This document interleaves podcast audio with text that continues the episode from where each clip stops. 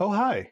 Didn't even see you there. Welcome to the Food and Movies Podcast. I'm your host, Paul, and I'm here with my friend Jeremy. This is the podcast where we examine the intersection between food and movies. We watch a lot of movies and we talk about the food and the cuisine throughout. So, Jer, how's your week going so far? Oh, fantastic. Just great. Yeah. Okay, for those who don't know, Jeremy was planning a trip to France and very irresponsibly got COVID. Yeah. Canceled the whole trip. Wife nearly divorced him. He almost died, and now we're doing a podcast. yeah, I, I mean, I wouldn't go that far, but yeah, yeah. You're not a fan of hyperbole? What's wrong with you? Uh, uh, you know. Uh, right, no, all right. wife, wife is still with me, and uh, it was like a pretty bad cold. I'll put it that way. Uh, but I wouldn't recommend getting COVID to you know anyone. All right, tough guy, Jer.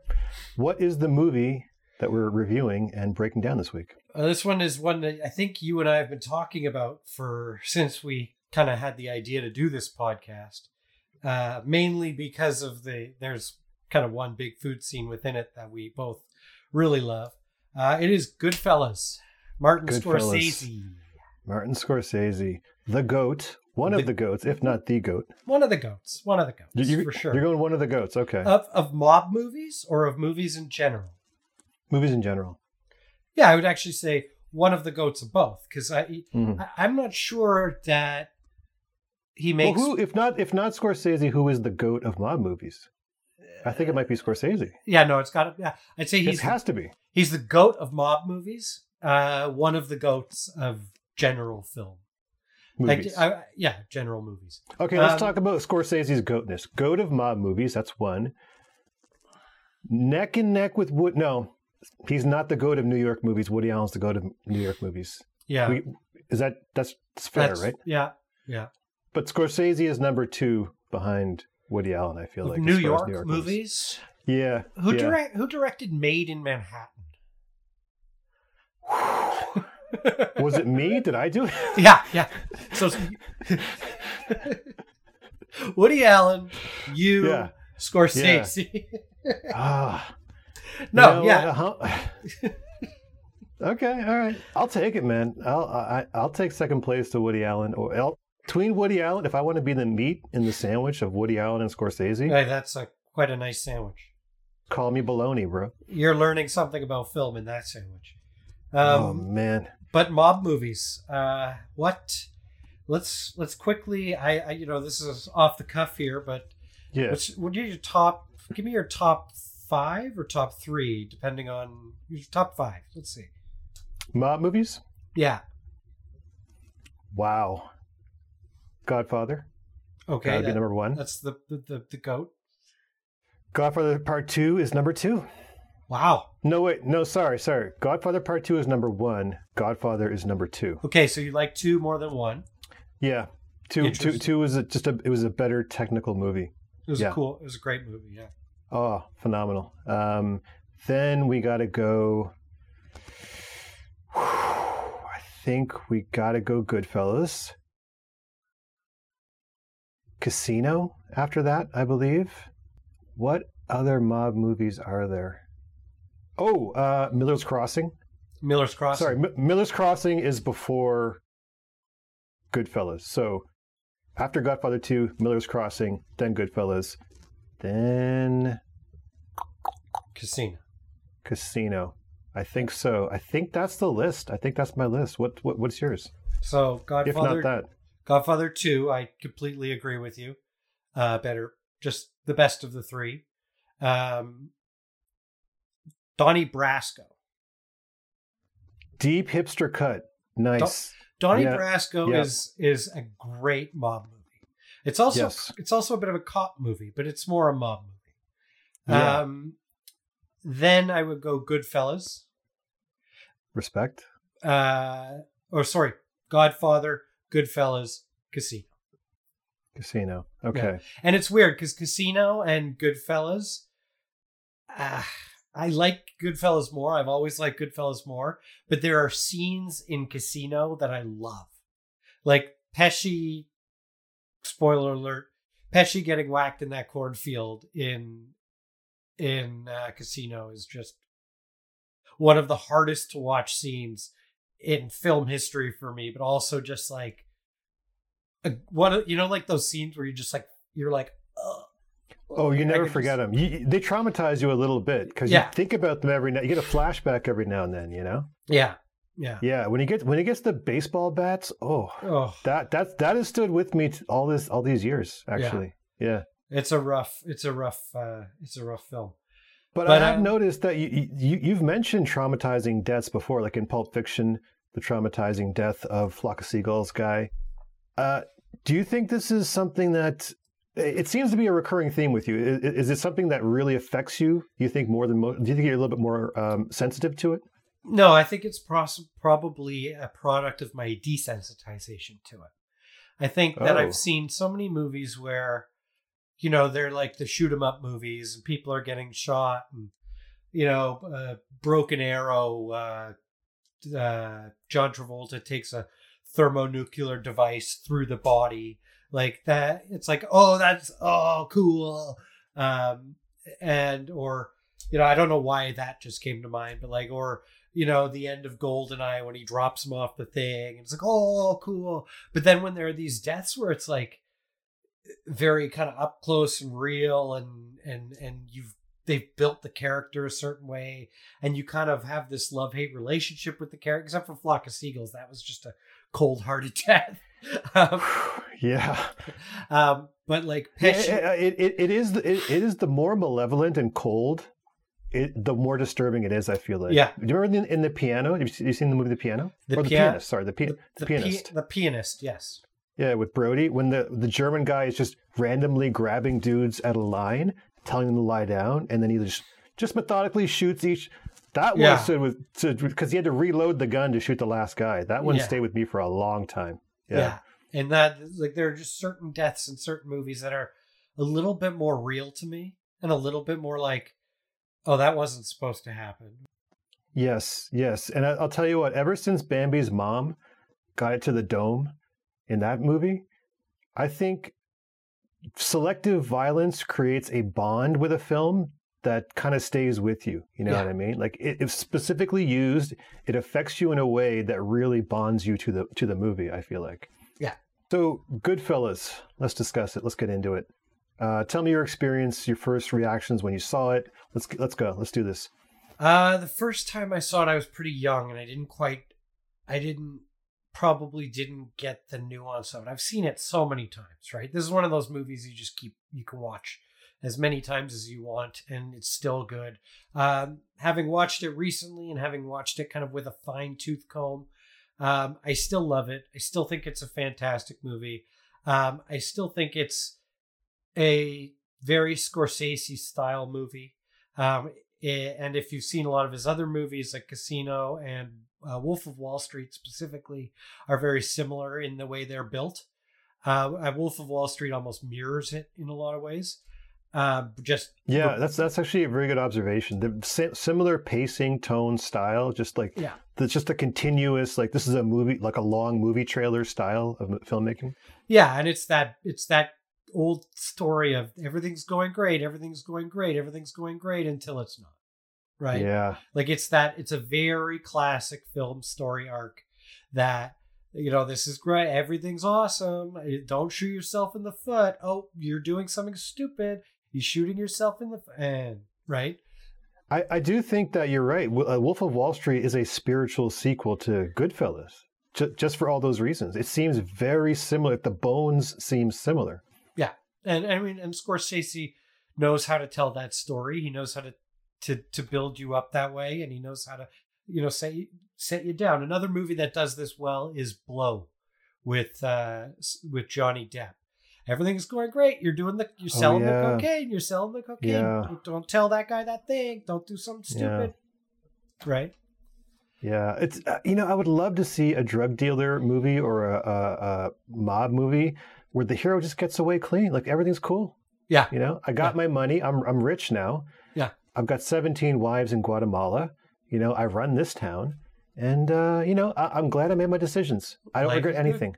Life Well- is good. Everyone should be a drug dealer. Is the message of this movie? You know?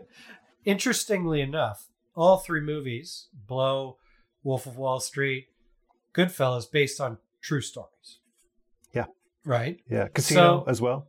So if there's a life lesson here, it's when everything is going really good, don't shoot yourself in the foot. Don't Get don't out. Do, Just don't do, get out don't make a stupid decision. Just make the right Yeah. decision every time. Don't shoot yourself in the foot, and you'll still be riding this this wave all the way up. Yeah, that's good. That's good advice. You know, Yeah. I think there's something to be said about leaving, knowing when to cut, cut, just get out. Just, Yeah, you know, you've been at the table this long, you're on a good winning streak, cash your chips in and, and just get, get out of there, man. Retire. We're good. Kenny Rogers said it best. You got to know when to hold them, know when to fold them, right?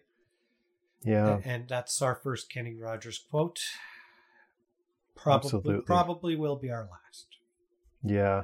Uh, I, again, I, when I was, uh, when I, my first impressions of Goodfellas, I was way too young and I didn't see it until much later when I got into movies when I was a teenager that I saw it. Um, but the thing is, I'd already seen Casino at that point. Okay. So for some reason, Goodfellas to me didn't seem as good as Casino because it felt like it was kind of ripping off Casino a little bit. Right. Right. It felt like a Casino sequel, which you know, so it diminished it in my mind somewhat. But watching it back this time, uh, I think it raised it. It's it's back up there in my mind, uh, above Casino now. Just I've had enough time to kind of reflect and, and and look at it from afar, and man, I was so impressed with it. Oh God, it's so good. Every, there's something there's certain people out there who are so good at what they do that you almost have to look at them like in awe like Yeah. is this person a real is this like like you you think that they're almost godlike in their ability to do what they do Yeah. you know you see it with Messi when he plays football or McDavid when he pl- plays hockey and stuff like that Yeah. there are some humans on this earth that are just when when the perfect human who has the the exact right potential to do something and then pursues that thing and it works out and you watch them do it it's just it's it's a real privilege it's a real privilege to be able to see someone just at the top of their game Yeah. you know and and and that's it, right? It's like it's it's Federer, it's Jordan, it's Yep. it's Messi, you're, you you know, Scorsese. He's he's so good at building up, uh, you know, building suspense and and telling a story and um, kind of leading you one way and throwing you another way and and giving you like kind of giving you what you want as you go through as well like giving you these little breadcrumbs that are like oh that is mm, i like that. Let's keep going down that road oh i didn't want to go down that road. That got dark.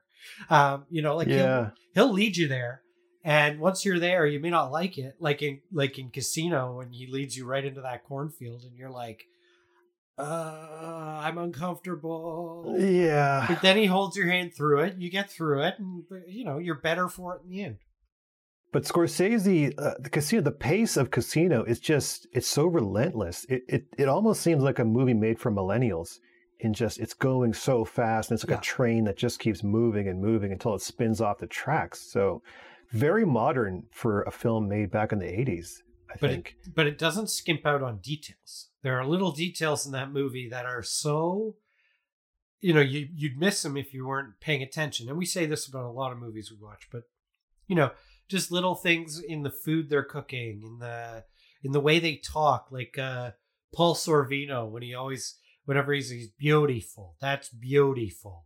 Like that. That's just really like classic mobster, but but just such a little nuance. He could have been like, "That's beautiful," but he kept. Yeah. He, always said it deliberately beautiful. And also, I think uh, very underrated as far as movies go is the set decoration and all the tiny details, which are real. They're, they actually place those things in the frame. And when you look at it, every scene, every frame, it's so packed with detail. That level of detail is just, it's an unsung hero, I think, in this movie, and it should be observed in other movies, which is not a lot of. I, I- think that that the the set deck looked so real and so specific to that time. It was it was truly amazing. Good movie, eh? Yeah, great film. Um, we should uh, we should get into it. I think uh, there's going to be one thing I do that's going to really annoy you. Every Hmm. time uh, we talk about a scene that has a Sopranos character in it, I'm probably going to call that character. Oh, you do that already, and I love it. I think it's Okay. a great part of it's a great part of the culture of the show at this point. Because to be honest with you, this movie has pretty much like sixty percent of The Sopranos in it. Yeah, I think that was that was by design that The Yeah. Sopranos purposely did that, right? Well, yeah, I also think that there's a pool of actors that play these roles, and a lot of them, uh, you know, tend to get a lot of different movies. Yeah. Okay. Do you have anything else to say about Goodfellas before we get into the food, Jer? No, let's do it. Okay, so now we will break down all of the food in Goodfellas chronologically and uh, see where we net out culinarily and cinematically, and how more pretentious I can get with my categorizations. So, starting at minute two, Henry, we're going through um, Henry's childhood. And just so we, everyone at home understands, this is a movie about Henry Hill. It's his memoir of growing up in a gangster neighborhood, becoming a gangster, and then spoiler alerts, spoiler alerts, everybody. You should see the movie by now. If not, why listen to this podcast? He ends up uh, turning state's evidence and becoming an informant for the FBI. So A rat. it's a yeah, all right. It's a wild ride, and as Scorsese himself described on the Wikipedia page, he wanted to make a like full length movie trailer, which is just relentless in its pace, and he drew a lot from one of my uh, favorite movies. I'd say top five movie for me, Jules and Jim, this uh, Francois Truffaut film. If you haven't seen that movie, please do. It is absolutely delightful. One one of the best pieces of filmmaking of all time.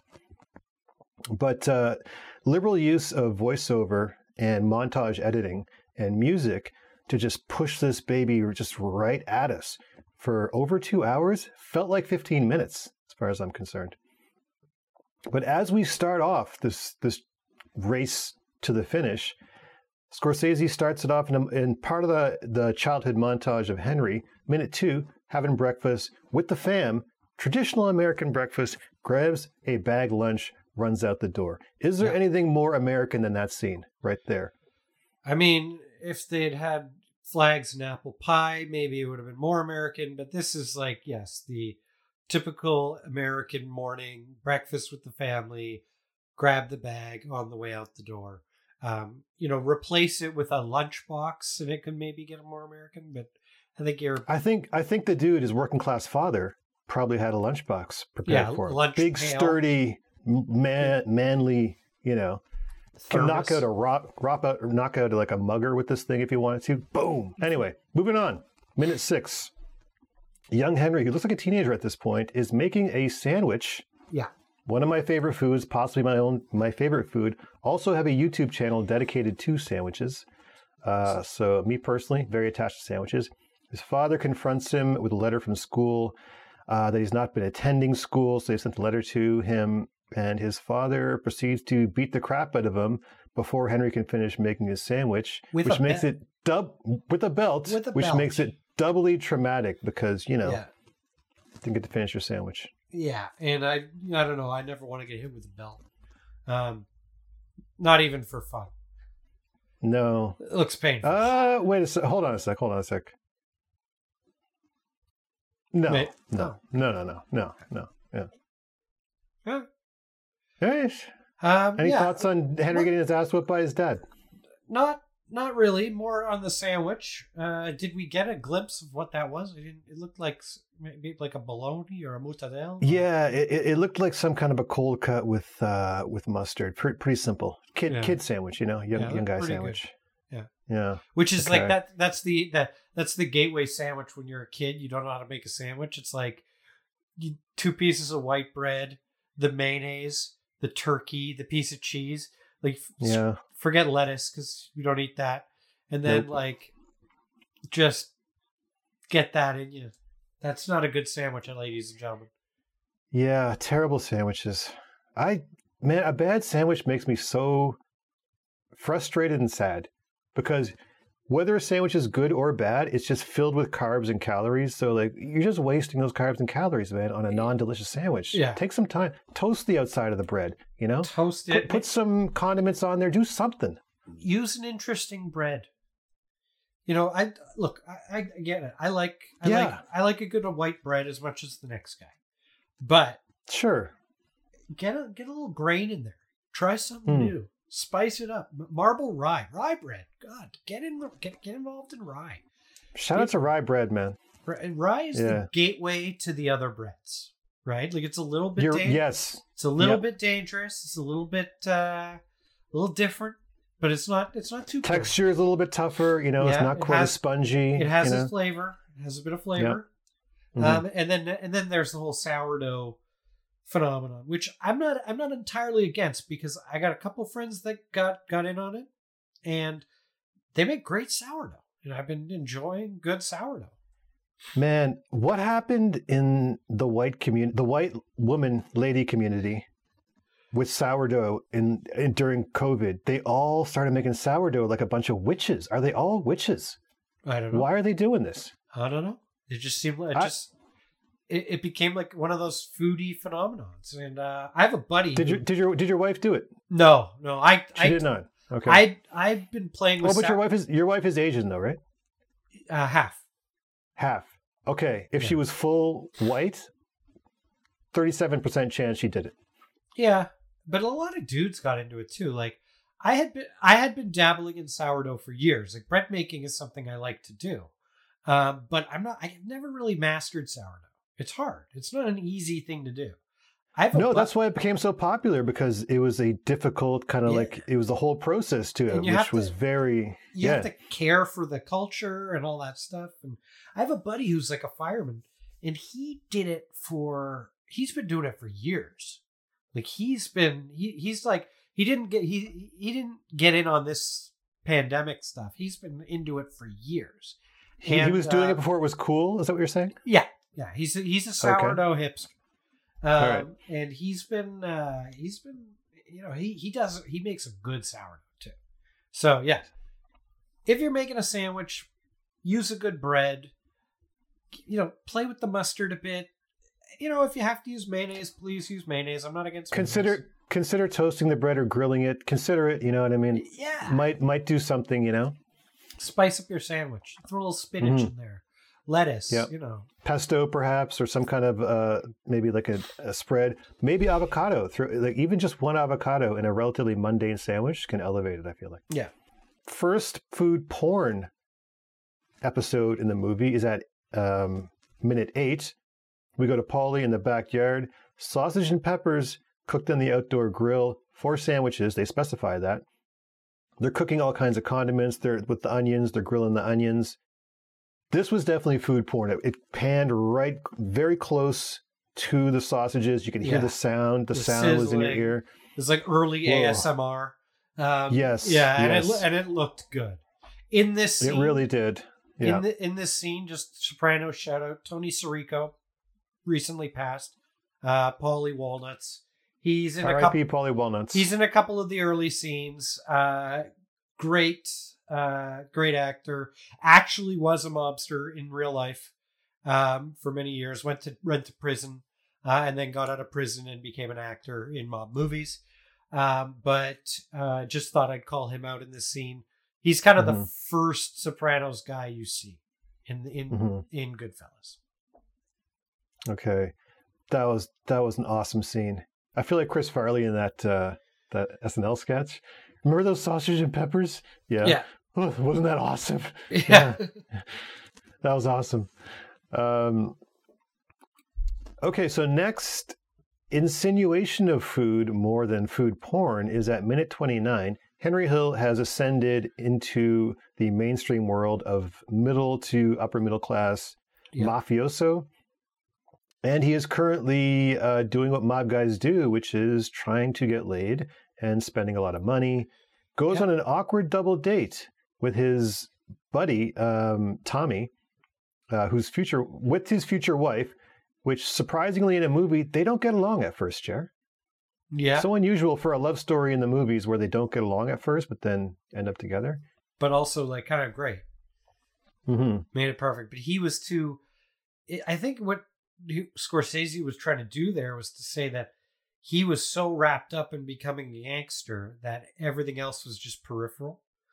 That he didn't notice this beautiful woman, Lorraine Bracco, another Sopranos person.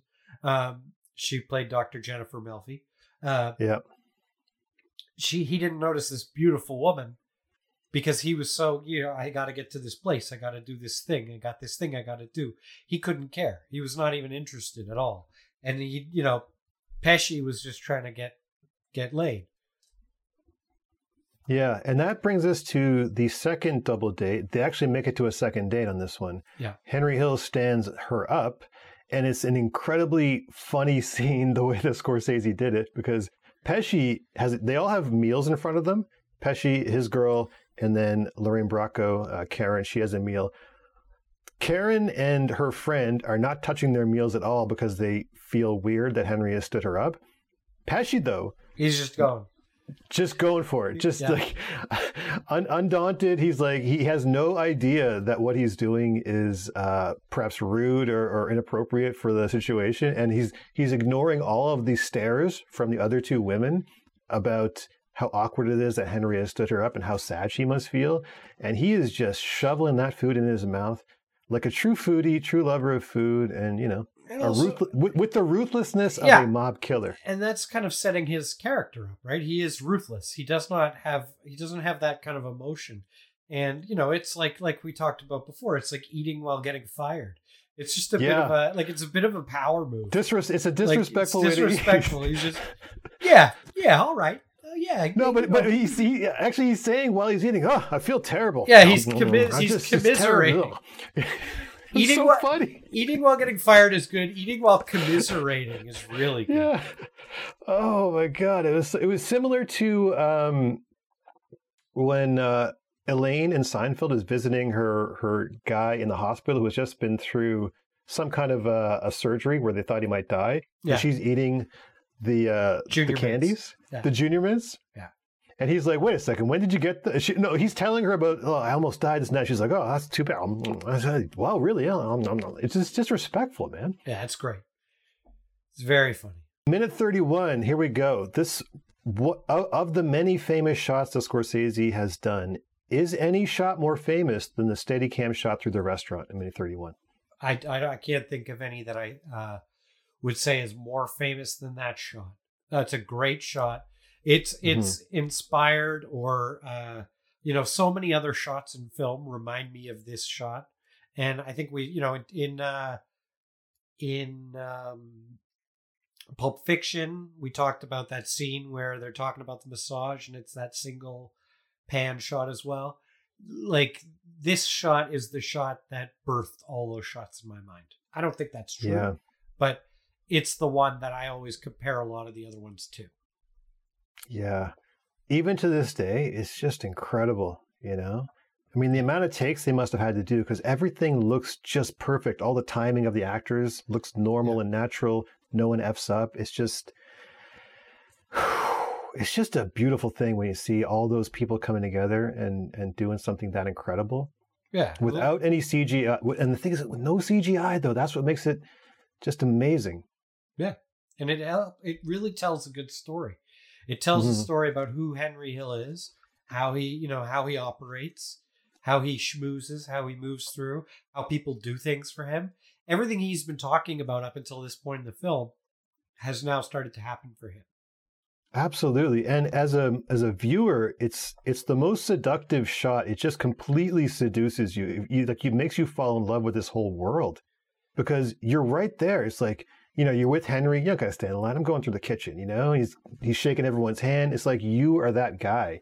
And you're just effortlessly gliding through this through life basically. And then it just on the wide shot you see table the world is incredible that you've just entered. It was, it was sort of like you're going through a birth canal or something, but like you, you just effortlessly get in there and you want to be there. You want to be there, and you and you feel like if life could be like this, life would be amazing.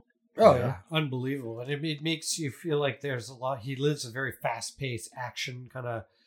Lots happen to him, and uh, yeah, just you want to be that guy. It's, it's he's the man right there. That's Yeah. pretty cool. Um, that's that that is that's an I'm the man shot, which I think we should keep start keeping track of in movies. I'm the man shot. That's a good. I'm, I'm the man shot. Yeah, Yeah. that's a great I'm the man shot. Yeah. Whew, I got fired up, man. All right, let's go. Yeah, great scene. Great scene. just tremendous. Minute thirty six. This is a bit. Uh, it's it's a bit of a letdown. Is not is not as important, but we still got to identify the food and just keep going. But I identified at uh, minute 36, Karen's impressed that someone sent champagne to Yep. their table. And the champagne is Dom Perignon. Dom Per- I was, I was going to ask you about this because Yeah. you had opinions about champagne the last time in the French Dispatch. So we talked about, and in Four Rooms, we talked about, you know, the, two of the biggest champagne houses are Louis Roederer, they make Cristal, and Dom Perignon makes Dom. And Dom Perignon is the original champagne. It's, you know, it's expensive, it's premium, it's, you know, it's it's the quintessential bottle of Dom is kind of the high end champagne. And and if you're buying somebody a bottle of champagne and you want to buy them a nice bottle of champagne, you buy them a bottle of Dom Perignon. So that's Man. kind of that. It's a symbolic thing. How much Dom Perignon have you had in your life, do you think? Many bottles? In my life, how many bottles? I wouldn't say Yeah. more. I've had I've had one vintage bottle of Dom Perignon. There's with champagne, you have to distinguish between there's they don't necessarily bottle a single vintage. They keep in order to maintain the same flavor from you know if you buy a Dom, bottle of Dom Perignon now versus a bottle of Dom Perignon ten years ago, it'd be hard to tell the flavors apart because they mix vintages to keep it kind of level. But Mhm. vintage Dom is a single year of Dom. If it's a good year, they'll bottle some of that year off just so that they can have it and charge more for it. So I've had one bottle of vintage Dom in my life, and then I've probably had like one and a half bottles rest of my life. I don't drink very much champagne. Okay, I don't think I've had any. Um, which I feel like the number of bottles of Dom Perignon you've had in your life is some kind of measure of success. So I'm going to try to up my bottles of Dom Perignon consumption Fair uh, moving forward. Fair so I don't think it's right that I've never had a bottle of Dom Perignon. Like, am Well, I really living life if when- I've never had a do- bottle of Dom Perignon? when we reach 100 followers, we'll have that bottle. All right. Let's set a, Ah, set a re- realistic milestone. Let's go. I really thought you were going to say like a million followers. I really did. I was, it's like, oh, 100. Okay. Let's do that. Oh, At, at a million, we'll have Dom Perignon on our yachts. Um, that's good. That's good. Okay. I, I, I love uh, speaking these things into existence. Uh, yeah, keep put them 'em out in the world. Keep them coming, man. Uh, I'm into it. Minute 45, Karen is arguing with her parents because, once again, Henry has not come home. Or we, we, missed the wedding cake. oh, sorry about that. Sorry, sorry. And the wedding is an important scene. Well, Um, go, go for it, Jerry. Yeah, minute 41, multi-layered wedding cake at Henry's wedding. Yeah, uh, we've we've met all the characters previous. Like they, they talked to uh, Henry Hill went through all the mobsters, so you see them all. They all kind of move around as a family. They all go together as to weddings, and they're all in the same room. And in this scene, the th- thing that kind of ties everyone together is she's now talking about um, meeting every all of was it she's talking about meeting all of Paulie's relatives, and they're all either named Mary or Paul or Peter or something. No, maybe not Peter. Oh, yeah. All, all, all the women are named Marie. All the Marie, guys are, Are either Paul, Paul, or Peter. Peter. Yeah, I think it was, I think it was Paul and Peter. They're Yeah. saints, yeah. And Yeah. so, um, Hey, shout out to Paul's out there, holding strong. um, and then uh, the other thing in the scene is everyone's giving a boost, which is the uh, the wedding money, right? And so they give it Yep. in this bag, and it's just envelope after envelope after envelope after envelope after envelope. And she's like, "Well, what about the bag of money?" And, and Henry's like, "Don't worry, no one's gonna touch that. It's fine." You know what I mean? Like, That's, it's, it really shows the cultural difference of her being Jewish and him being Italian. I Yeah, think. yeah. when she she just doesn't understand like what this Yeah. is what what a boost is and it's it's an important part in italian culture um so and they do this at weddings um but yeah and then the wedding cake is spectacular Incredible wedding cake. Yeah. Man, I wedding cake is actually one of my favorite foods. I love wedding cake. wedding and I wish I could yeah, it's I know it's just slab cake with a bunch of uh, frosting on it, but I absolutely love it, man. It's so good. And that kind of elasticy type, you know, because they seal it with the with the frosting so they can last for decades, yeah. right? with What do they call that? Fondant the or something? fondant yeah Yeah, the, fo- the the elasticy fondant that forms the seal. I like that for some reason. I just really find it. The texture is really uh, appealing to me. All right, hot take. Paul likes a good seal. I like a good seal. How was your wedding cake? Was it uh, was it spectacular? Did not have one. No. Okay. opted- I'm not going to ask why. Um, Well, we opted to have a, uh, a make your own sundae bar. Oh, well, that Yeah. sounds nice. Yeah. All right. I, I just feel like I don't personally. I'm not a big cake guy. Like, You're I a pie guy. Yeah, I like good. I like certain pie, key lime pie. Okay. Key lime pie Okay. is my favorite uh, Yep. dessert in the spectrum of desserts. But also, I just like at a wedding. To, now everyone's got to stop. I, I'm not a big wedding guy either. So my wedding was very not proto, prototypical. Are you are you the Grinch? Are you the Grinch? No, I, I just like. you don't like cake. You don't like a lot of pies, and you don't like I don't like a lot of the, the traditional stuff that goes into it. Like you know when the You when don't the- like pageantry. You don't like pageantry. I just I don't like pageantry for pageantry's sake. It, it, Okay. it, it like you know a wedding when this is a good example. A wedding is a celebration of love. Sure. That's the pageant. That's what the pageant yeah, is. And, you don't I- like that. And I'm all, and I'm I'm all there for the. you don't like love. Hey, hear me out. Perfect example. You better stop in the name of- I'm going to give you All an right. example. You All know, right. you've been. I'm sure you've been to a bunch of weddings, and you know when you've been you Yeah. go to a bunch of weddings, and then they you could have the wedding, and then they corral you into the hall, and you stand there awkwardly for a little bit. Then they force you to sit down, and then you have to watch as all the groomsmen and bridesmaids who you don't even know, who you barely care about, they come in and do like a dance. Yep. What the hell is that? Like you're wasting Yeah. my time. I want the dinner. Yeah. I want to see maybe a speech or two. I don't mind the speeches. Um, but th- again, with the speeches, one speech per side. How do you feel about the the groomsmen and the bridesmaids trying to be funny stand-up comedians with their speeches? Are, are you Eh. through with that? Are you done with that? Unless you are funny, like my Mhm. gr- my group, I like I said, one speech per side, or like family groomsmen, family groomsmen per side is tolerable, and keep them short. Four four speeches in total. yeah, four speeches in total. And if you That's two- enough. I think if- everyone's good with if that. If you two have to make a speech for your wedding, go ahead. But uh, like, don't do anything more than that. Don't get your grandmother up to say some crap that I don't care about. Um, literally, if you're not funny, say something meaningful and get Mhm. off. Get out of it. okay. My groomsman, very funny guy, gave a great speech. Everyone remembered it. My wife's uh, brother spoke up for her, and or her or sister-in-law spoke for her. And she said something meaningful and beautiful, and everyone was like, "Oh." And there were some couple of little jokes in there, like that were like funny, but not like you know she didn't like do like when they go up and they do a song or like a rap, and it's like, guys, just stop. Like Okay. let's let's get on with it. I, want to eat. What, there, there, what about the phenomenon of funny PowerPoints now with like the montage of photos and these making funny comments about it? That's a thing now. Great. Yeah. No, All right. you're not having it. Okay. No. All right. And then now you got to now I got to watch you cut cake. Like, uh, so at my wedding, I was like, I'm not doing any of that crap. We're getting married. It's going to be nice. It's going to be beautiful. The food is going to be spectacular.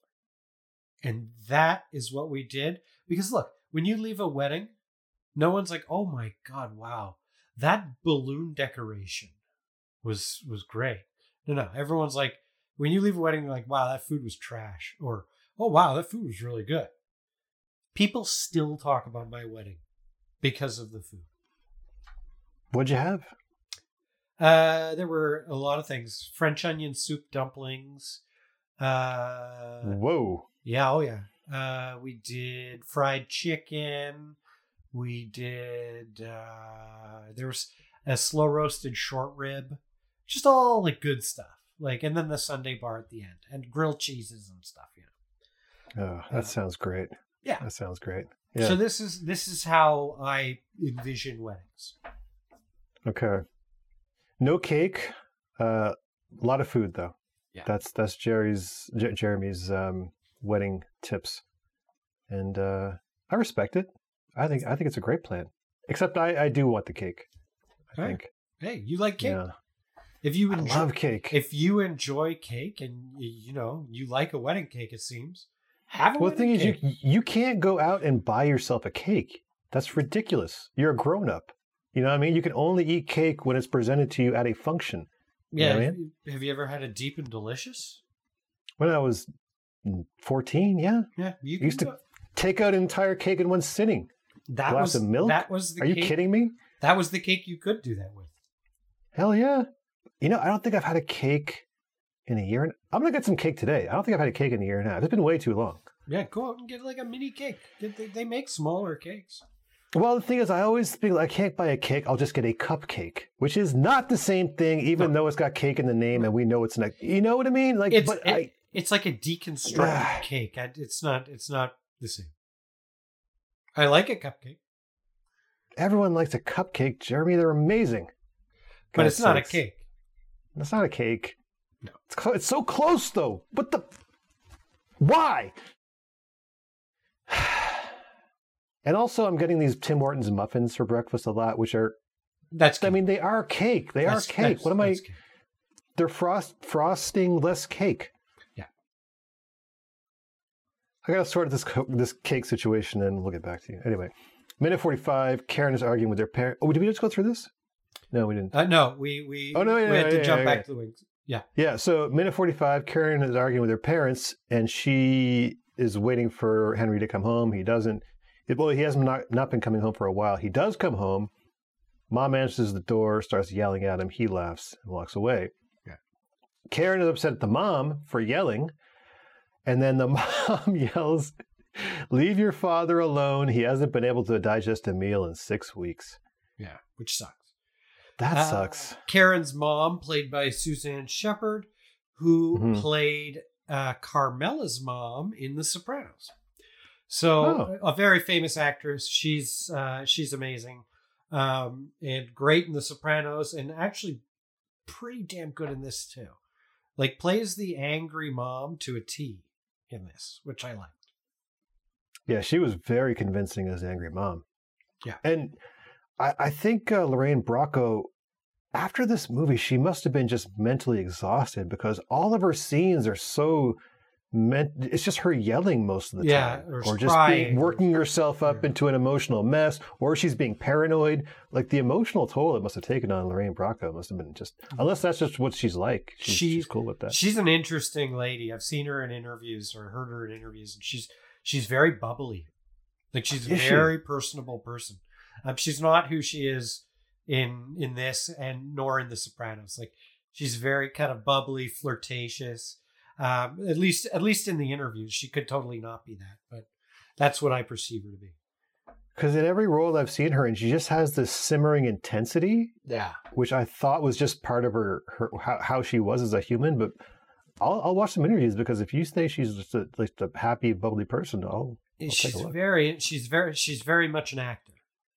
Like Hmm. she's an actor's actor in in that she's got she's kind of got that kind of interesting way of talking and you know she's a little bit loopy at times it seems but um she is uh, you know i'm surprised she wasn't in more stuff that i'd have seen I, i'm sure she was but um i think she was in the movie hackers with matt lillard i believe she was Really? in that but that's the only I, I know place- she was in she was in Medicine Man with Sean Connery, underrated Yeah. film of the Yeah. '90s. By the way, and, and very good in that. Very good. Yeah, She was big in the Hackers. She was big in the '90s, I think, but she's she's awesome, and she she's just like she She is ex- she's explosive on screen, man. Yeah. She has so much charisma.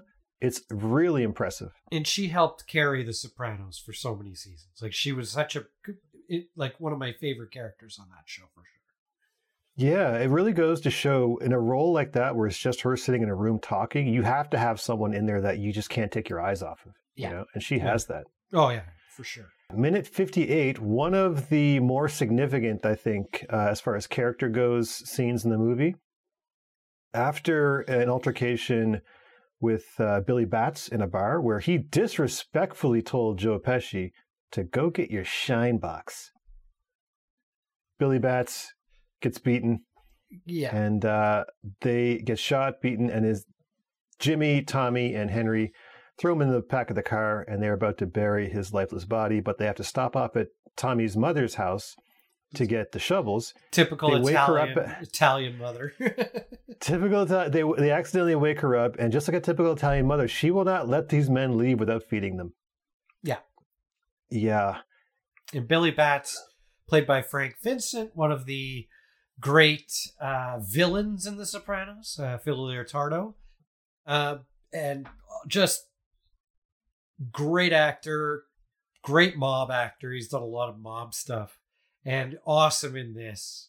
Like just I think he's only done mob stuff. I've Yeah. never seen this guy not in a mob movie. I've seen him in. He's done some uh, Guy Ritchie stuff where he was kind of mob, but maybe not mob. And he Okay. think he did a couple. Like, wasn't he in Get Shorty? But I think he played a mobster in that too. Yeah, never mind. uh, I'm not um, sure. Yeah, but yeah, uh, Frank Vincent, great, great actor. As far as the food goes, I think this food is very symbolic, though, of the fact that Jimmy and Tommy are basically sociopaths. They just killed a dude in cold blood, and now they have no problem just eating this entire spread Yeah, of pasta. But Henry, I think it's hard to know because this is based on Henry's memoir, whether he's painting himself in a good light or not. But Henry is really unable to kind of eat. He's only eating a little bit to be polite, but his, he's lost his appetite after going through this murder. Yeah. But it's very, it, it shows the character. In that meal, you see the how each the, the characters are different. Henry is different. He's in this world, but he's not. He doesn't have the same, I guess, um, stomach for violence as Jimmy and Tommy do. Jimmy and Tommy, for for Jimmy and Tommy, violence just seems extremely casual. Yeah. And for Henry, it's sort of like more of a necessary evil. He'll do it. He's not happy about it. But for Jimmy and Tommy, those guys, it's like it's almost like taking out the trash for these guys. They Yeah. can do that and just sit down and go ahead and talk to Tommy's mom and eat a meal like it's nothing, right? Well, Henry's also more even tempered. But when Henry loses his temper, like we saw earlier with the guy, that tennis guy, you you just wanted him to get his ass kicked. Um, Oh, that, yeah. that like Lorraine, uh, like he he laid a beating on that guy pretty good. Um, so when his temper flares, of course, but Tommy is is all temper, right? Like he's just Pesci is all temper all the time, and Jimmy's more. But, but but the thing with, with Tommy though, he's like a gregarious, funny, happy-go-lucky guy most of the time. But he's he you're, there's something about him where yeah, if you set him off, yeah, he's it's it's such it's such a Jekyll and Hyde thing. With he's that guy. mercurial like he's very much like he can go he can go hot and cold very quick right like he's just Mhm. he's all personality though and jimmy's jimmy's more like the quiet like jimmy's the scarier one because he's almost like the quiet killer like tommy Yeah. you know you could set him off but but, Yep. Jim, but uh de niro's just plays that very cool and uh which is even more sociopathic. And in the mob, it was the same way. It's you know, it's been the same way. And you see this in a lot of different mob stories, and you hear this in real life. There are some guys like uh, uh, Paul Castellano, who was a Mhm. mob boss before. I think it was prior to John Gotti. Um, he wasn't. He was more of an accountant kind of guy. Like he was more of a Henry kind of guy who would run a good scam or or a good racket versus a guy like uh, Sammy the Bull, who was more of a heavy, like he was, you know, maybe more of a hitman, or uh, or Meyer Lansky, who was who was a hitman kind of guy, right? Like there were guys that did a lot of wet work, that did a lot of killing, and then there were guys that maybe didn't do as much killing uh, because that just wasn't their taste. They were more in the organized crime element of it. So there, you know, there the, as in the mob as in life, there are heavies and there are you know people who are in it for the money. Yeah, as uh, as the street guys say, there's there's shot callers and there's shooters. You know, Yeah.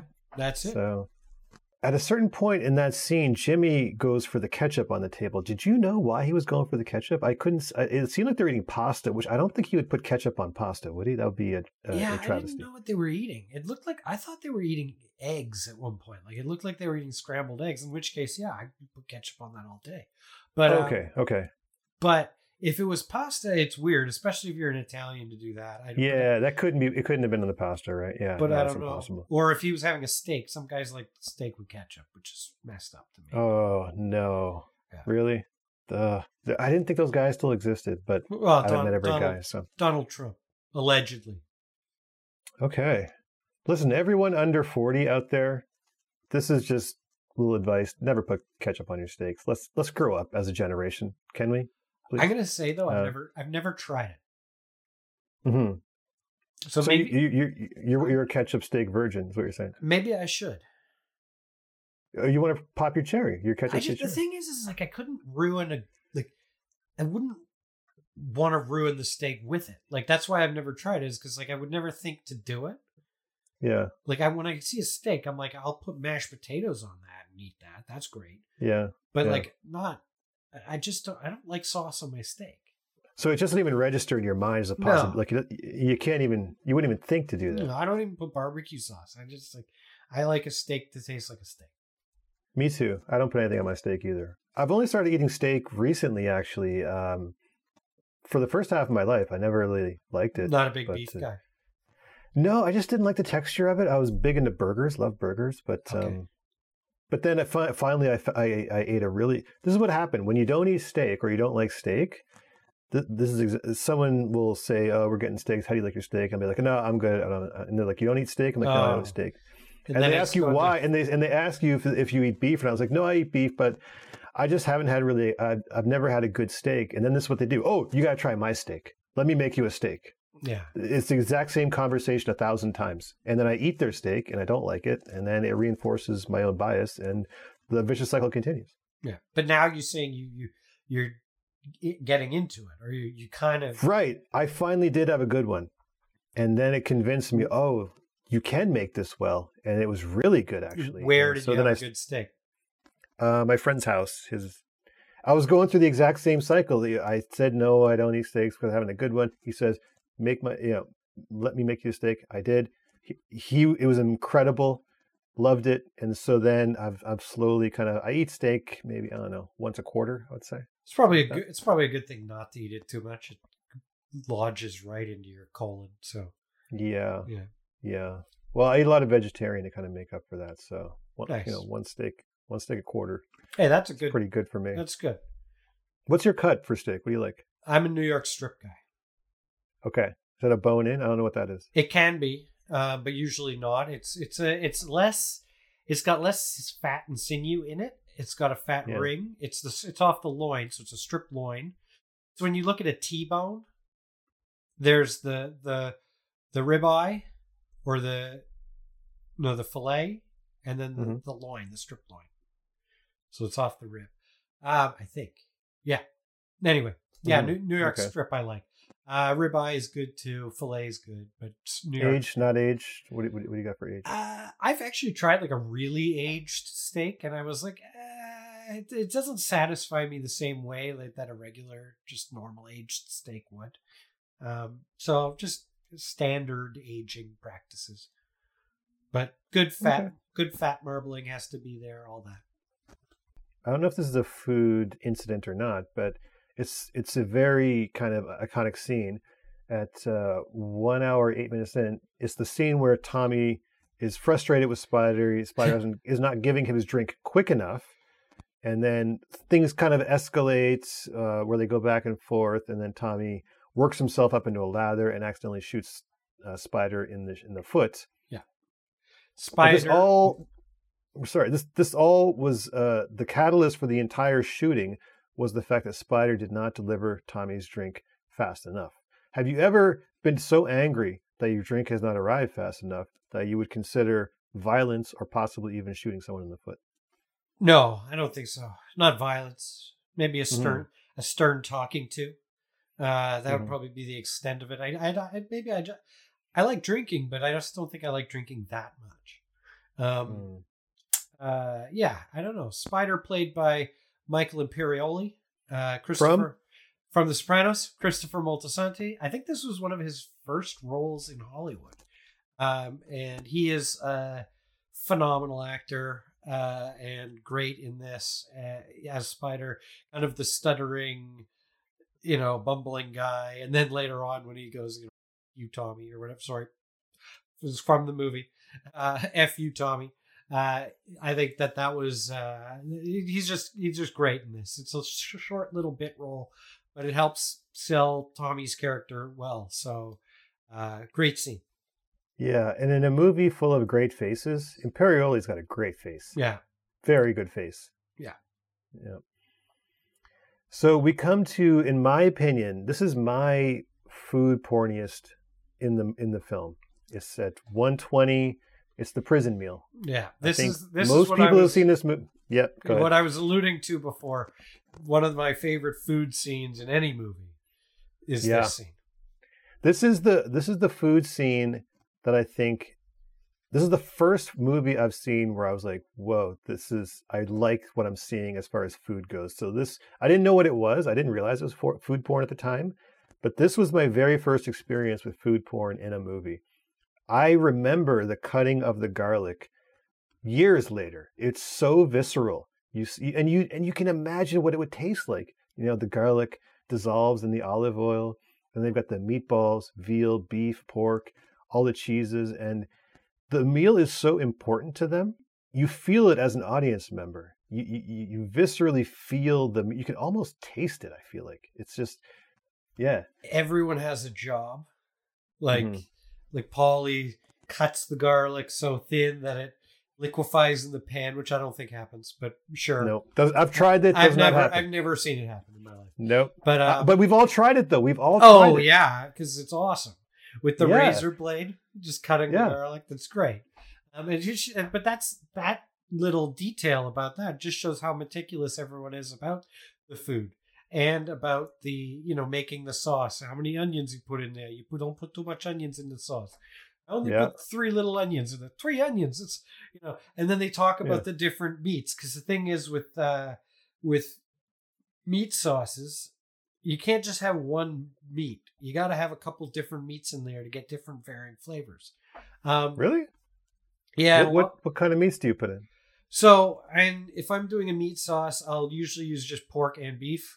Uh, pork gives Mhm. it the fat, and beef gives Ground, ground, it pre-ground? ground. Yeah, yeah, ground. Okay. Um, and I'm gonna. I guess I, I can spill the beans here. I was gonna do it a little later, but uh, because I think they're doing meatballs here too, right? Yes. Yeah. Meatballs are going to be our meal of the week. So I will put a recipe in the caption below, and uh, it will be for my uh, meatballs. So you you know, please enjoy. Oh, I say this every week. I'm going to make that that recipe. That sounds delightful. But uh, I might make that one. I can't. I can't guarantee it. But it's. I love. I love a good meatball, and I Yeah. know you can definitely have a good recipe for a meatball. So A- And with within a meatball, you want to use two different kinds of meat at least, just to Mhm. get that varying of flavor. yeah, and and the fat level as well. Ah, but um, I think that the use of the the way that that it's, it's again it's put together with the montage. This one really reminded me of Jules and Jim.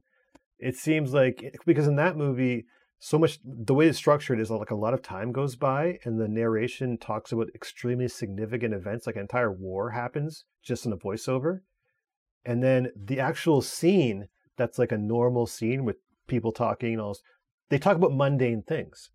You know what I mean? So it's strange that way how you can have a scene like this where it's about food, but it's really about, I guess, it, it, it contributes to the romanticism of the gangster life which this film is going through. Like even when we're in jail, it still looks awesome. Yeah, You know, look at this meal. yeah. You know, We don't live like anyone else in jail, and we live well. And then I like it when he comes in with the bottles of, you know, he comes in with the bread and the wine, and he's like, "Oh, great, now we can eat," because we have the, Yeah. the final. They they can't have a meal without wine. It's a very Yeah. Italian thing, yeah, it looked like an amazing meal. It really did. and it looked like they had a great life in prison. Ah, ima- imagine a life where your entire day is focused around your meal. That sounds like paradise to me. Sounds good. And you know, if, if I mean, prison's probably not great either way, but I think in the beginning when he's ta- when Henry's talking to Karen, his wife, and she's like, oh, "I don't want you to go to prison." He's like, "Only idiots go to prison. You only go to prison if you want to go to prison." And leading up to this point, like he him him and Karen had been kind of spreading apart a little bit. Um, he kind of wanted to go to prison. Like Paulie wanted him to oh, go to do you- prison, right? Do you think he subconsciously sabotaged himself to get away from his wife? Yeah, I, well, I think, and also like Paulie and Jimmy had that conversation with him and said, you know, you got to go back, you got to go back, and he didn't want Mhm. to. So then, boom, sent him down So to Florida, and that whole thing went belly up. And I think they kind of, it was, you know, it could have been a bit of self sabotage. So you think this is sort of like the coyote chewing off his own leg to get out of the trap that he perceives it like it's a psychological trap? You know, if my overthinking hat is on, yeah, maybe. I mean, why Hmm. say that before, right? Interesting. Unless he was Yeah. just placating his wife. That's a really good take. I didn't think of that, but maybe he did self sabotage himself. I've seen that a lot. I've done that a few times. I mean, I think we've all have. Um, Yeah. It's easier to kind of sabotage than to actually fix a problem sometimes, I think. You know? One hour, 30 minutes in, they're planning the famous Lufthansa heist, which was the biggest heist in U.S. history at the time. And uh, one of the members of the crew is a guy named Johnny Roast Beef. Yeah. Do you? Well, Is I there? uh, Go ahead. Sorry. I don't know what the I, I can't figure out why his name was Johnny Roast Beef, but I love the nicknames that mobsters have. Like when they I was going to ask you, how do you think this man got the nickname Johnny Roast? I don't What know. What did he do? What did you do, Johnny? Did I need to know what you did. Or he's got like like I didn't I forget what he looked like, but if he had like roast beef jowls or something, maybe. But like I- Yeah. usually it's something funny about you know what I mean? Like but the mob nicknames like whispers and or like st- Johnny John- two times. Johnny two times. and the, the nicknames are fantastic in, in, in mob movies. Well, I was thinking about Johnny Roast Beef, and I'm like, okay, I know how people get nicknames. It's usually not. It, it's it's usually making fun of somebody for something. You know? Yeah, Or or you're so good at something, like you know Johnny Baseball or whatever. So in my mind, I was hoping Johnny Roast Beef got the nickname Johnny Roast Beef because he made a really good roast. Just beef. made a heck of a roast beef. It was just it's just incredible roast beef maker and they just call him Johnny Roast Beef. That that's the best case scenario in my mind for a guy whose nickname is is whose nickname is roast beef. Um, Oh, you- worst worst case scenario, he smelled like roast beef. Yeah, yeah so you don't want people to be that guy. oh brutal. Yeah. Or maybe he just likes roast beef. Like maybe That would be that would be the second goes, best Whenever scenario. he goes yeah. to the deli, he like every to for lunch. Yeah. Yeah. Or if he like he, if he's going out, he's going only going to those places that have that roast beef carving guy. Mm, You know, the table side roast beef. love that guy. Now, do you you eat you don't you didn't like steak? Did you like roast beef? Not a huge fan of roast beef, no. It's usually a bit No. raw, right? Yeah, it's just the texture. I feel like I, I like meat that's soft, and Yeah. roast beef I feel like is a little too gamey, a little too. There can be you know, some sinew connective in tissue. there. Yeah, yeah. like- it's it's more of a texture thing.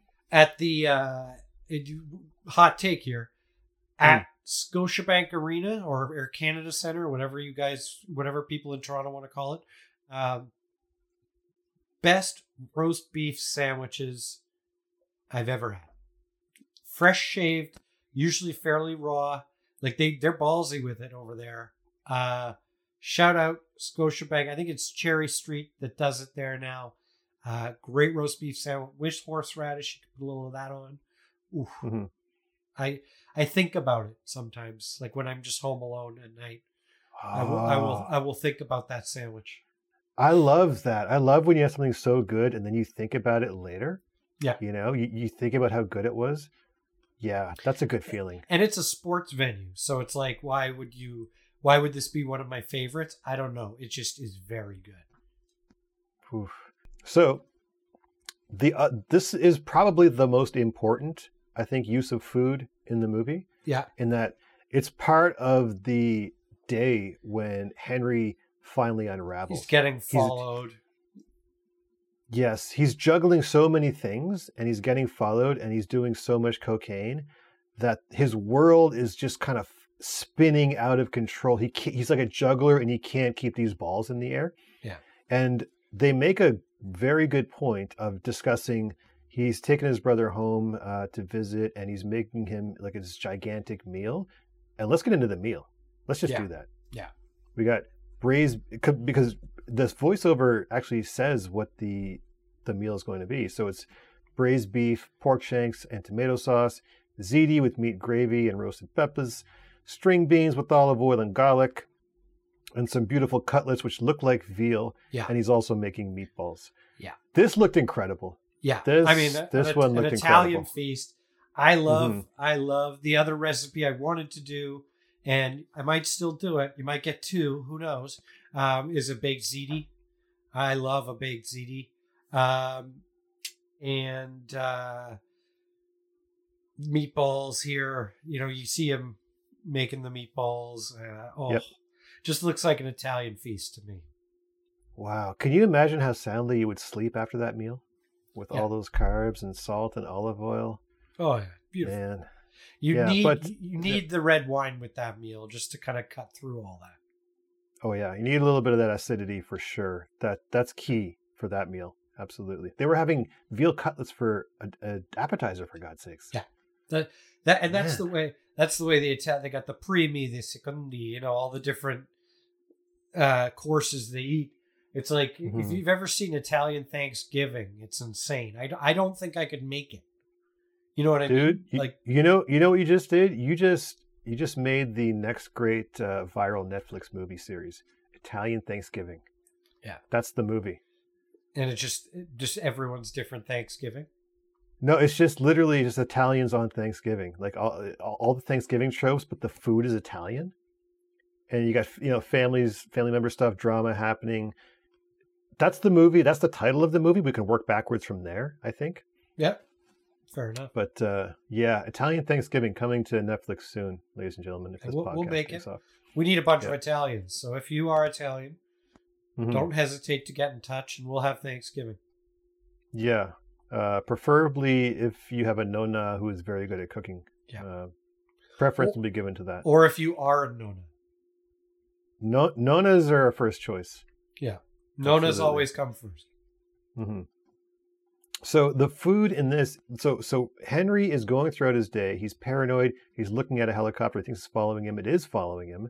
He's dealing with uh, these guns that he has to get rid of, uh, which is not going his way. He's dealing with this shipment of cocaine, which his his mule, this this lady who he's he's sending with the cocaine, she's giving him trouble. Yeah. He's got so much going on, but no matter how much things are spinning out of control, the meal has the exact same importance as all these other things. These Yeah. all these other very illegal things that he's doing. Yeah, he just keeps calling, speak- "S- uh, stir the sauce, stir the sauce. yeah, stirring the sauce. Uh, he mentions very quickly on similar phone calls. Make sure the so and so is stirring the sauce. Then he calls someone else. Make sure you don't use the phone at home because the cops are listening. So, stirring the sauce almost as important as making sure someone doesn't do something irresponsible that would get them get them all arrested. Yeah. Well, I did mention that at uh, at the exact at uh, the two hour mark. That's exactly it's the same phone call, the Yeah. same phone call where the sauce is. uh, All the stuff I just said was the same phone call for those listening at home. So, just a great one in one phone call involving food, a great illustration of the mindset and the casualness of the lifestyle this man is le- leading as a gangster, but also trying to actually just still be an Italian person and have this great meal. So, how do you like that? I like it. So at 201, we actually see the meal. Looks magnificent. I think it really was built up a lot, but my God, it looked incredible. Came together perfectly. Now, at 207, in a very nice uh, circular element of food being used as a visual device and as a storytelling device, Henry, after he gets basically, he loses all his uh, drugs in a raid. He's completely out of money. He comes to Paulie hat in hand, begging for forgiveness. And Paulie is cooking sausages exactly the same kind of way as when we first are introduced to Paulie in the in the very beginning of the movie when Henry is a young teenager. Yeah. How do you feel about the bookending of the sausages in Henry's story from teenager to uh, grown felon who's about to get thrown into witness protection? It's interesting because we've seen we've seen this bookending happen in movies before. You know, with food, with with food, with food. Yeah, we've seen it with Mhm. food. Um, so it's it's an interesting thing in films that people do is using food as maybe a, a, a mnemonic device almost to help us remember Yes. that scene where you know Paulie took him in versus Paulie turning him out or not turning him out, Yes. turning him No. away, turning him Yeah. away. Yeah. Man. I think just probably the best use of food as storytelling in the movie was that book ending. What, what are your thoughts on that? Or do Yeah. you think otherwise? Uh that or the prison scene, you know. I think the Oh, prison also scene, good. Also good. the prison Yeah. scene served a really good purpose, right? hmm Of telling you exactly what you said before. These guys live so large that even when they're in a situation where you can't live large, they're living large, right? Yeah. which I think is also important. But um, yeah, interesting. Okay. Interesting. Yeah. Great. Greatly. A great um, food writing exercise with the uh, book ending of the sausages. Shout out to whoever wrote this, Scorsese and his co Uh, yeah, it was, it was a it was a mob writer. It was like Puzo and uh, what's the other the Coppola. Uh, Coppola. Yeah, it was had- the author. Scorsese had his own Puzo there. Um, yeah, the the author of the book helped him co-write the script. So shout out to both of them. And uh, the last food moment in the film, which I thought was telling as a great character moment for Henry. At 219, he is now in witness protection. He has sold out all his friends. He is alone in this world now, cast out by himself and his family. And he complains that when he orders spaghetti with marinara sauce, he got egg noodles and ketchup yeah, like we're supposed to feel sorry for this guy. Yeah. But also just a great use of food to communicate frustration and just explain what this man's life has used to be and is now. Yeah. How low he's fallen based on food. The real, you know what I mean? Like I used to do this, now I'm doing this. Look how low I have fallen. even in prison, he was eating better than now. So this is actually worse than prison possibly for him. Yeah, it's a fate worse than prison for him. He didn't want to be here, uh, but he just couldn't help himself. He shot himself in the foot. I do feel sorry for him a little bit. I must say, Ray, is so charismatic that I, even though he's a bad guy, I did feel sorry for him. Yeah, I mean, Okay. this movie was kind of an anti-hero, right? It's it's Mhm. that it's that rise of the anti-hero, um, which you love to you love to watch him succeed, and you also love to watch him fail. Like it it really it really culminated that way beautifully. So I think, and and I think to your point, the book ending with the sausage was a really nice device, and then finishing with the crappy food where he's getting spaghetti with ketchup. You know, it's sad. It is sad. Anyway, now that we've gone through the chronology of the food in the movie, we're going to give out our food awards for the movie. So, first award is which character would you like to have dinner with? Uh, Jared, do you want some time to think about it, or should you have an idea? You go first.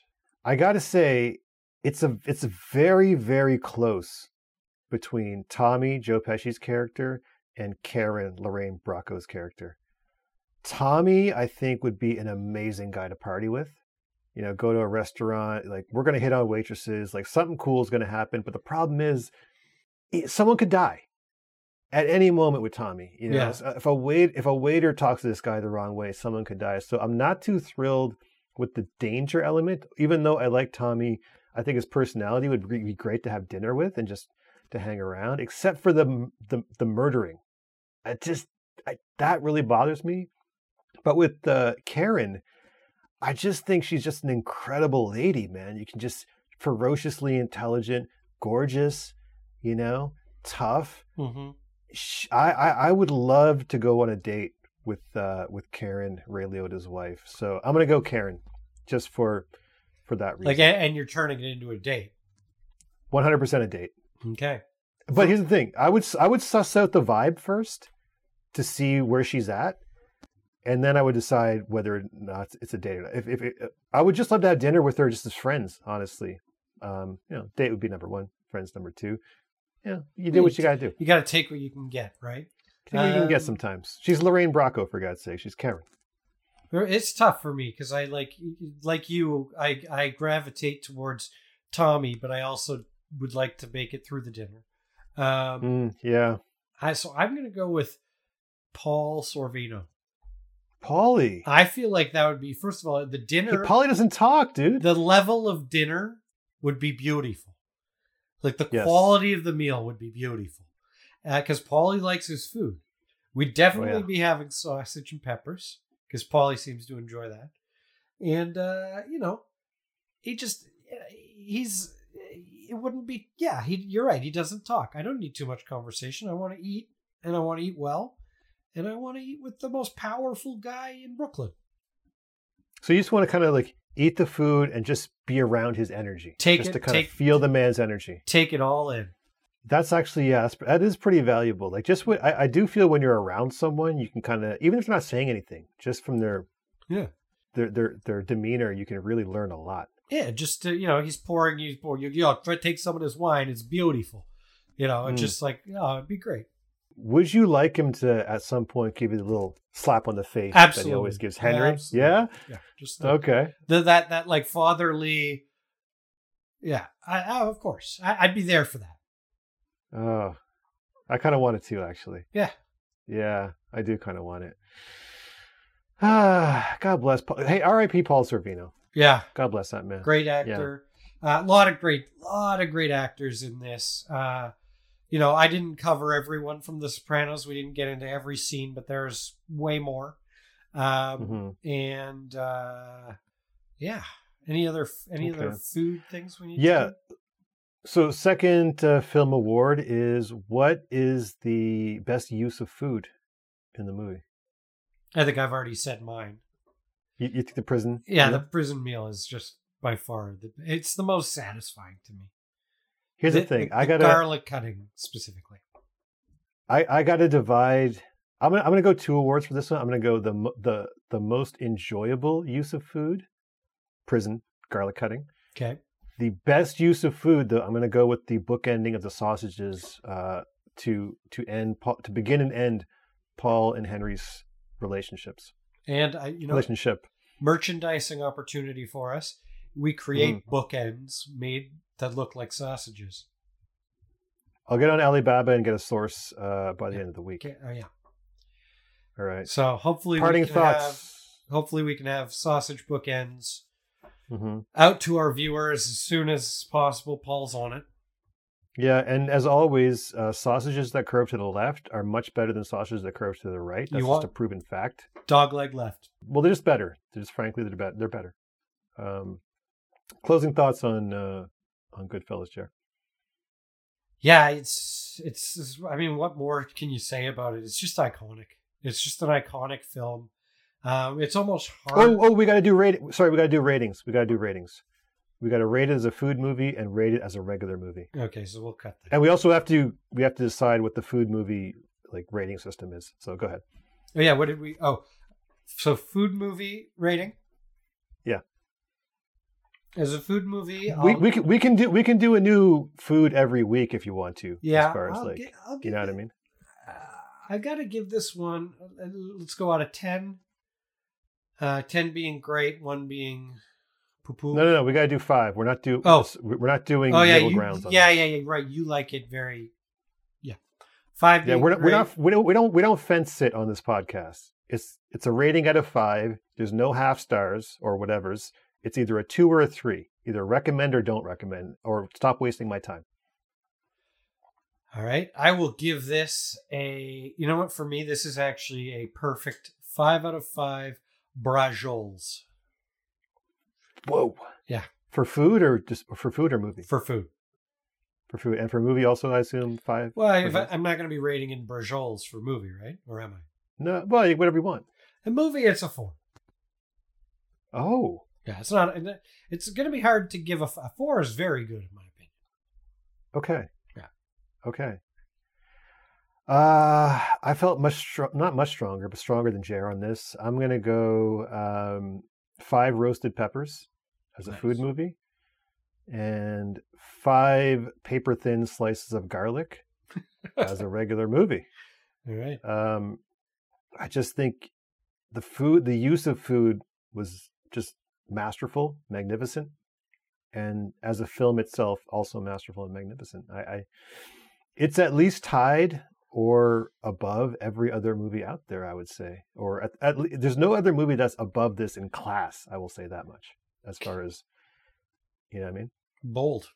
Yet Yeah, there's there's no league that this movie is not out of. it's That's what I'm not it's not your favorite mob movie. That's correct. Interesting. That's great. Well, the mob movie genre, ever since The Godfather, I mean, you got you got Coppola and you got Scorsese, who are two of the best who've They're ever done it making They're mob movies. Yeah, Titans, yeah. yeah. Until some, I guess, other until Stanley Kubrick makes a mob. Did Stanley Kubrick make a mob movie? Oh, he made The Killing. Yeah.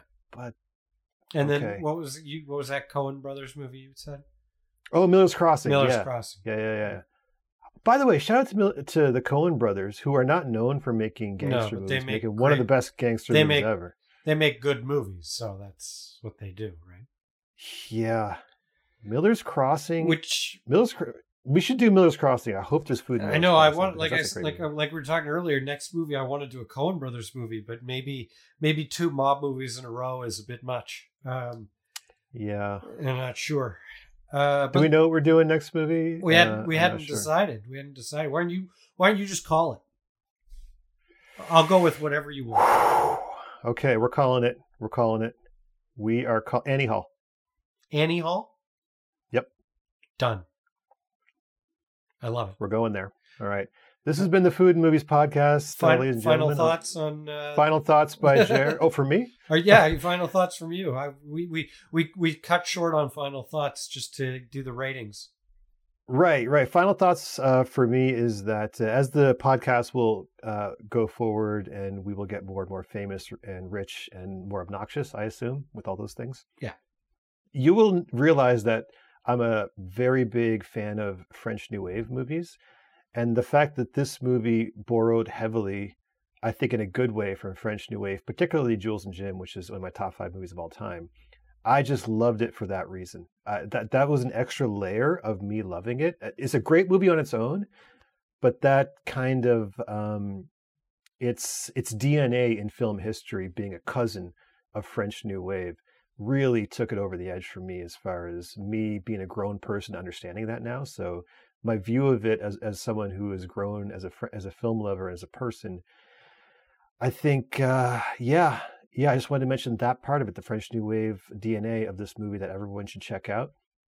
Also, everyone should check out the movie American Boy. It's a documentary Scorsese made uh, before he was famous, and it's it's about it's literally an interview with this junkie that Scorsese knows, who was just an incredible character, just a character of a human being. But in the movie American Boy, that junkie tells a story of uh, this the scene in Pulp Fiction where they have to revive Uma Thurman with a needle was taken from a story from that documentary. So again, you see how artists talk to each other through their arts. Tarantino clearly saw that documentary, Mhm. worked it into his movie Pulp Fiction, and it's just an amazing kind of unofficial collaboration, I guess, with Scorsese and Tarantino. So I would recommend that as far as Scorsese goes. But also, lesser known in American Boy is in the very beginning of the movie when uh, the dude comes in, the junkie comes in, he wrestles with the guy who answers the door like two kids. He wrestles them for a good two, three minutes. And I think Tarantino also saw that and incorporated that into Reservoir Dogs when Vic Vega wrestles with uh, um, Chris Penn's character when he gets out of jail and then meets him in the office. So that is another subtle collaboration with Scorsese that people a lot of people don't know about. So I'm just going to throw that out there as a little extra added value to the fans at home. Excellent. All two and a half of you watching it or listening at home, we uh, we appreciate you. yeah. All right. Uh, anything else from you, Jer? No, just saying that this is one of the, you know, if you want to see a movie that showcases Italian food to the nines, this is, you know, Goodfellas is the one for you. Absolutely. Um, this is also one one last thing. Great food gangster watch as a pairing with The Godfather, which is also very food porny and about the Italian food. So, with that said, this has been the Food Movie Podcast. I'm your host, Paul. That's my friend Jeremy, and we will see you next time where we will be breaking down. I ran out of breath there. Where we we will be breaking down the seminal rom com uh, 70s movie from disgraced uh, director Woody Allen, still a mag- magnificent movie, even though uh, the man has been disgraced. But uh, we're going there. We're going to get into it, and uh, we'll see you then. Goodbye. Peace.